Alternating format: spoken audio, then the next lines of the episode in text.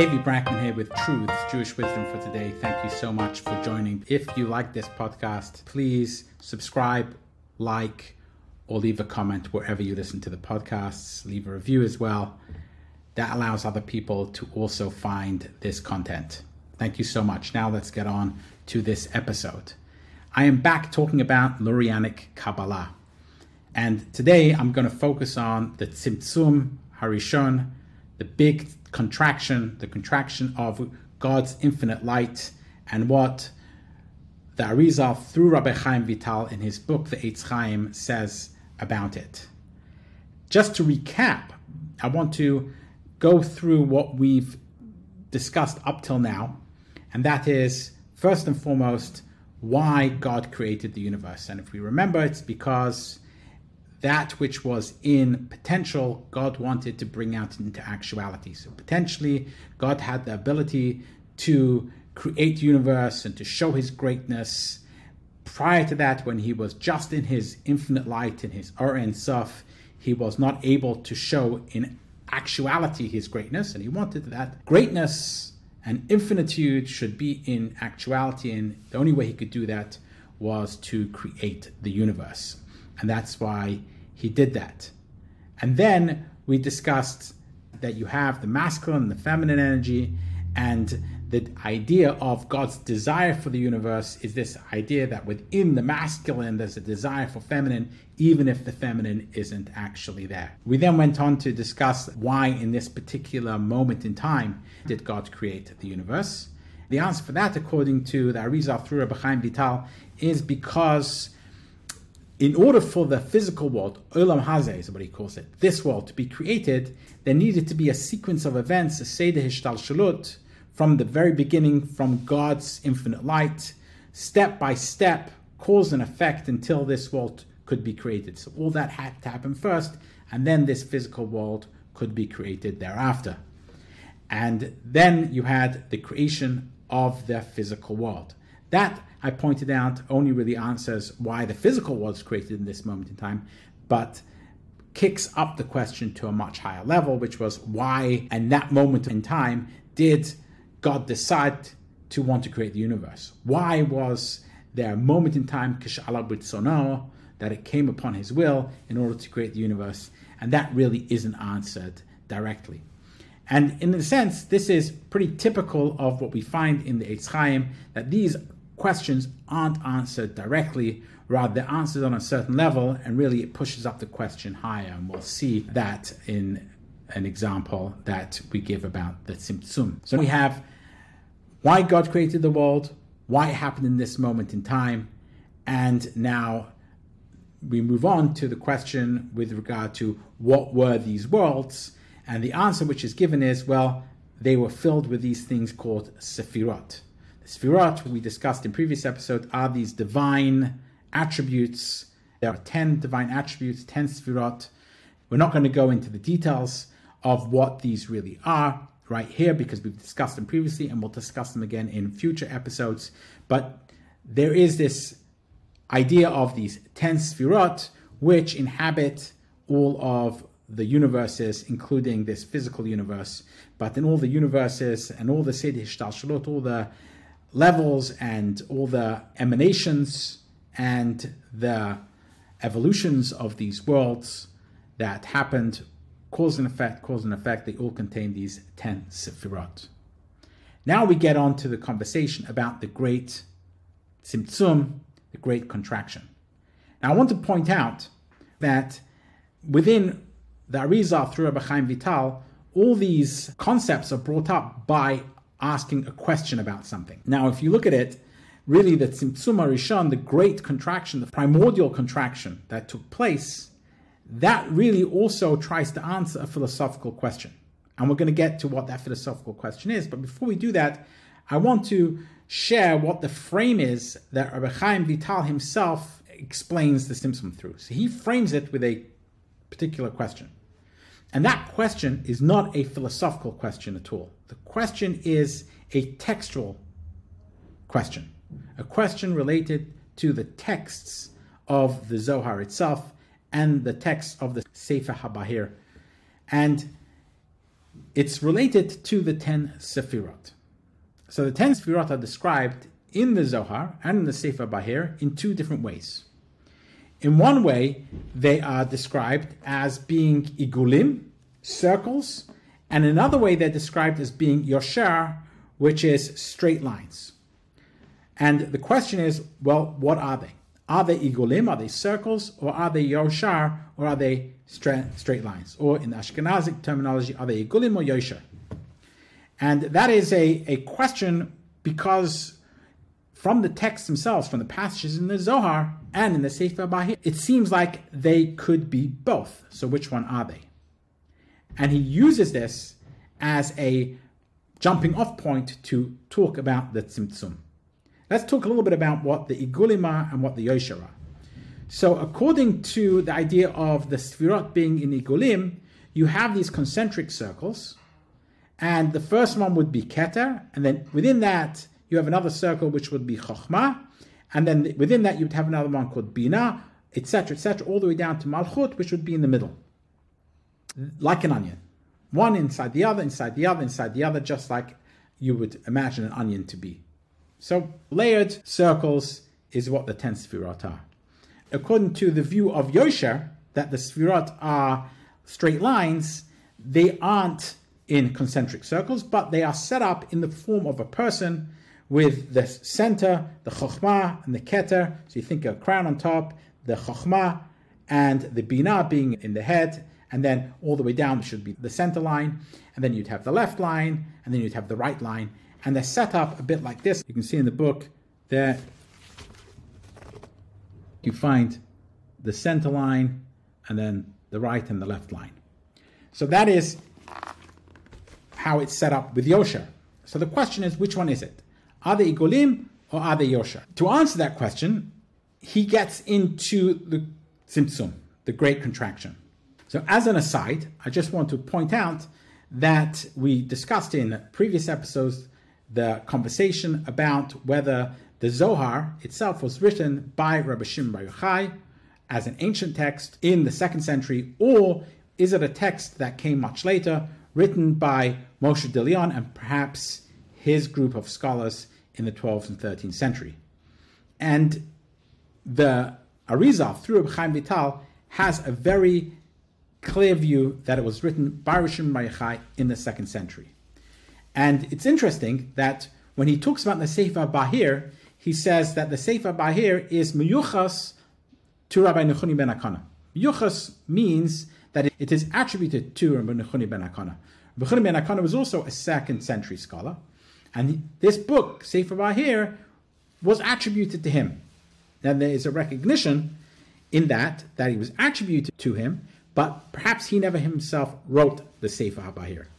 That's why he uses the words, it was miyuchas, it was attributed to Rabbi Nechuni Ben Akana. But when he talks about the Zohar, he doesn't talk about an attribution to Rabbi Shimon bar Yochai, rather that this was the writing of Rabbi Shimon bar Yochai. So obviously he's aware that there's this concept of ancient books which could be attributed to ancient authors, pseudepigraphy, but he doesn't think that the Zohar was just attributed to Rabbi Shimon bar Yochai, but it was actually written by Rabbi Shimon bar Yochai. And I'll take that a step further.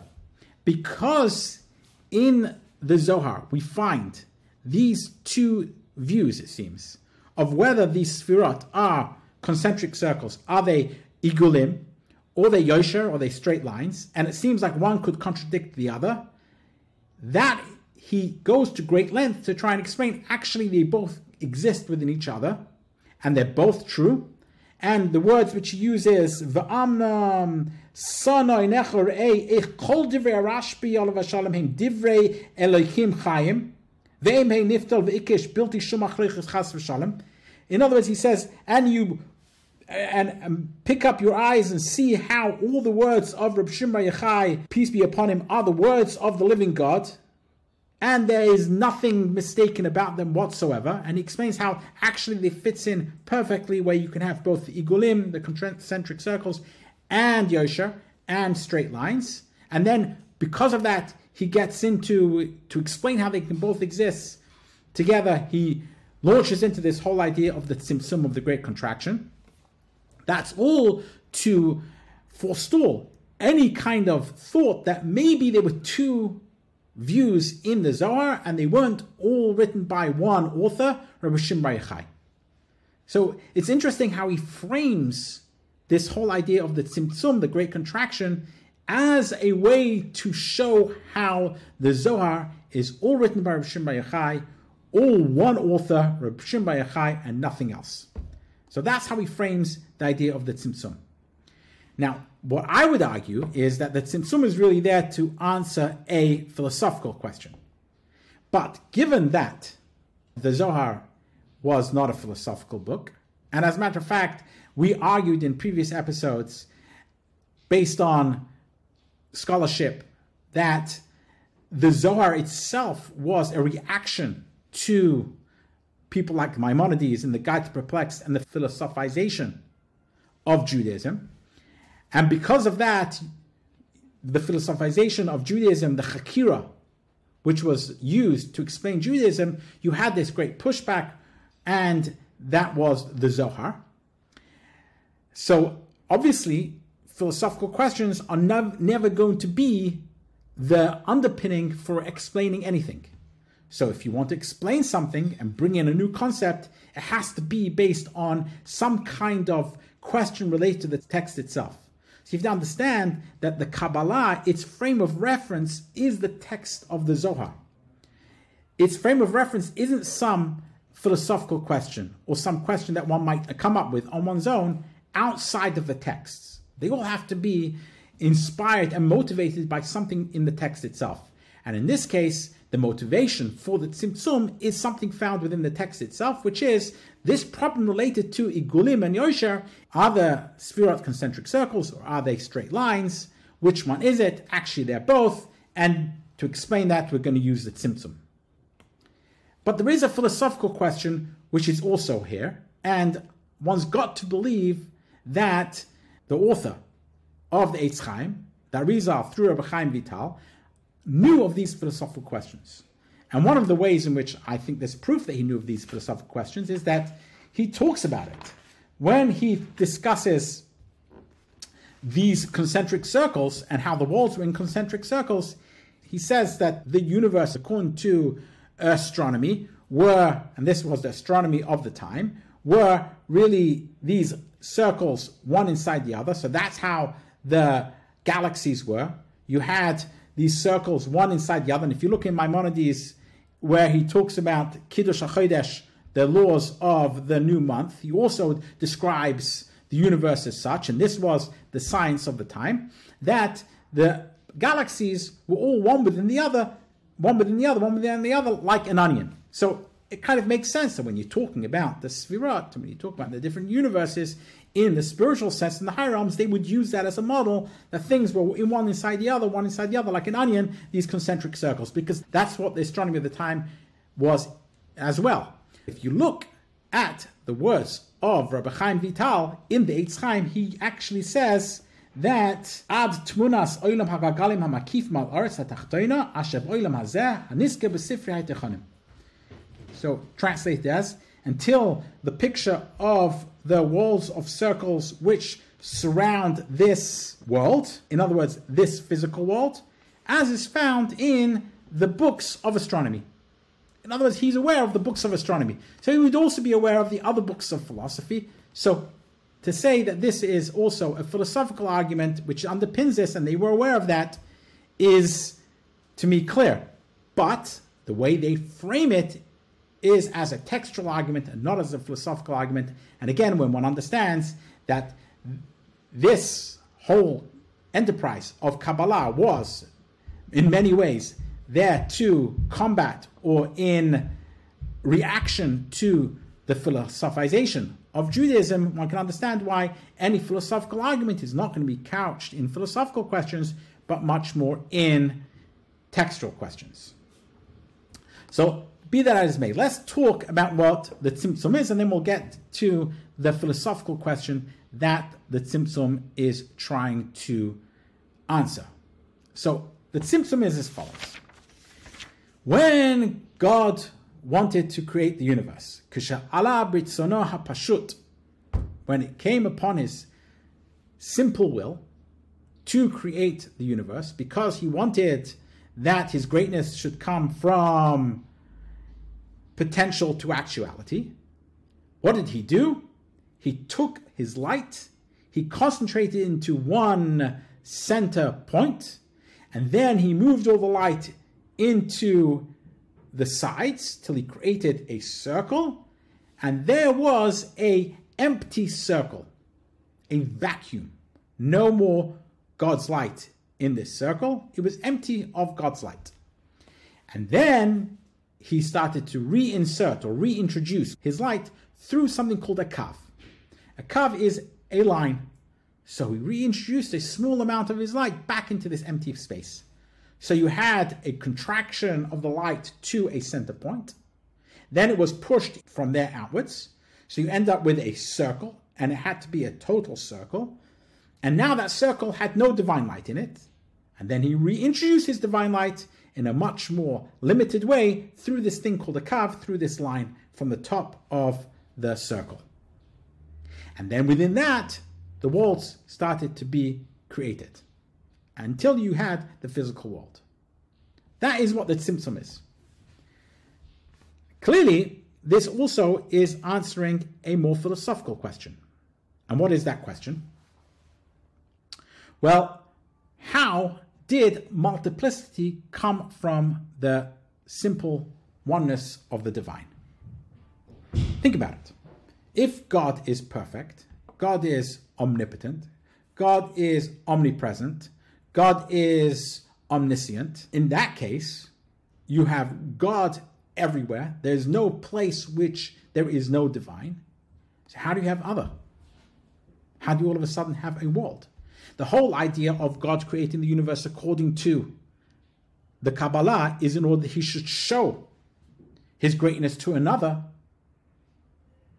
God desired the feminine. Even when there was no feminine, so he had to create this idea of the feminine. So there had to be another.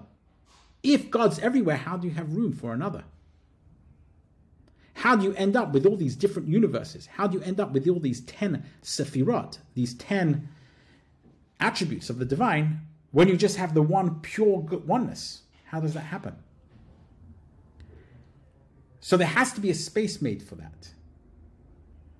The philosophical question is, how do you have something like the physical world if you believe in a full, omniscient, omnipresent, omnipotent God? What happened? How did that happen? How do you have all this multiplicity coming from this oneness? And the answer is that you had the Tzimtzum. God himself created this space for there to be another. This brings up other philosophical questions. And those other philosophical questions are, what is this empty space? What's in it? If it doesn't have God there, then what is there? Well, if you say nothing, well, what is that nothing? There's no divine. So when you have no divine, what do you have? You have something else. And now the question is, well, now you have two powers. Let's say the nothingness isn't a power, but it's still something. It's nothing, but it's really something, because if God isn't there and there's an empty space, now there's a place without God. And if you have a place without God, God is here and not there. The other philosophical question here is, if God is everything, God is all powerful, et cetera, et cetera, then you have a universe and you have people which are not God. That in some sense limits God. Because what you're saying is, this is God and that isn't God. So now that's something which God is not. So there's something which isn't God, which God can't be, and that puts a limitation on God, because God can't be that thing. So that is a philosophical question. Does the Tzimtzum come to answer that question as well? Or does it just make that question even stronger? Or does it try to say, in a sense, that, well, if God creates this room for other, then that's okay, because the fact this room for the other would not exist unless God allowed for that place to be, which is other than God. So if God creates that room for an, another, then that's not really a limitation on God, because it's God creating a limitation. So it's not something else limiting God, but God creating that limitation. So in a sense, the Tzimtzum answers that philosophical question. Again, the philosophical question would be, if you have other, that limits God, because God can't be that other. So now you have humans, you have a physical universe, which is not God. And if it's not God, then God is here and not there. In other words, God isn't that physical thing.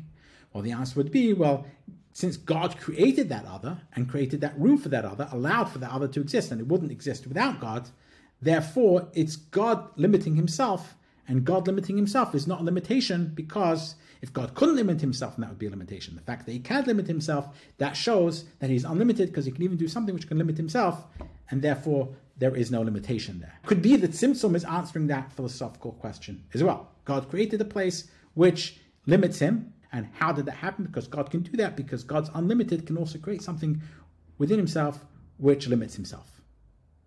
It's a little bit of mental gymnastics, but that could be part of the philosophical answer to this question of how can we have a physical universe which seems to contradict the fact that God is unlimited. So underlying the textual question, which is how the Arizal through Rabbi Chaim Vital frames the Tzimtzum, is an answer to philosophical questions about how did all this come into being when you have an unlimited God. In addition, in the tradition of the Kabbalistic thought process, there are questions related to how to think about this Tzimtzum, and whether this Tzimtzum was a literal Tzimtzum, what would be called Tzimtzum Kipshuto, that it's literally happened, that this is now empty and devoid of God, or whether Tzimtzum Lo Kipshuto, or whether it's not literal explanation, that actually it's not totally void of God, but rather it was done in a way in which it doesn't mean that God actually is no longer there. It doesn't mean there's a place which is totally devoid of God. Actually, God is there. It's just that he's done in a way in which it seems like he's not there. So which one is it? And I, when I was studying this originally, twenty-five years ago, as a student of the Chabad school of Hasidic thought, which a lot of that is based on Lurianic Kabbalah, they claimed that the idea that this is not a literal contraction, that doesn't mean that God totally removed himself from this empty circle, this what's called Mokom Khala, this empty space, but rather it just seemed like he removed himself. And they said that Rabbi Shneur Zalman of Liadi, who was the first Chabad Rebbe, was the one who explained for the first time that this wasn't a literal Tzimtzum. And one looks at the Eitz Chaim, it actually seems that it could go both ways. But Rabbi Shneur Zalman of Liadi explained that this wasn't an actual Tzimtzum. This wasn't a literal, that God removed himself entirely. And there were others who said, no, it meant that he actually removed himself, totally removed himself, and there was no God there. And there are arguments for why one would want this or that, philosophically. So if one says that God didn't totally remove himself, then you're limiting God in a sense by saying he can't totally remove himself. If you say that he did totally remove himself, then you're saying there's a place without God, that there's no God here at all, that there's a place which is totally devoid of God, which is, again, problematic. Whichever way you look at it, it is potentially problematic. What we're going to get into next time is conceptually what is this Tzimtzum. So we're going to get into deeper an understanding of explaining what is the Tzimtzum, what actually happened here, and try to give analogies to explain it of what actually took place here, because right now it feels like a very physical thing. There was light there, re- there was contraction of the light, removal of the light, and light coming back in. It feels very like a very physical thing, all to do with light. So you can imagine it in your mind, and we can start showing things with our, with our hands to say that there was light here, and now we move the light aside, et cetera. But there are more subtle ways of explaining it, which make it feel less physical.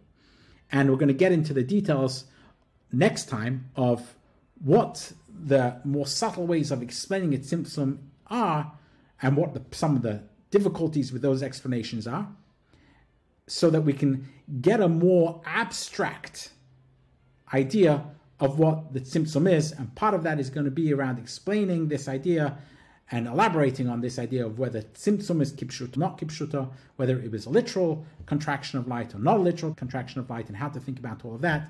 But that's going to be next time. Meanwhile, this time, I just wanted to give an introduction to the idea of the Tzimtzum and how it's framed in the writings of the Arizal through Rabbi Chaim Vital, and also to explain a little bit about some of the philosophical underpinnings of the Tzimtzum.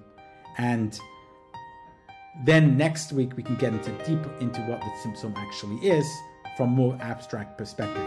But meanwhile, this has been Levi Brackman with Truths, Jewish Wisdom for Today. Thank you so much for joining, and until next time.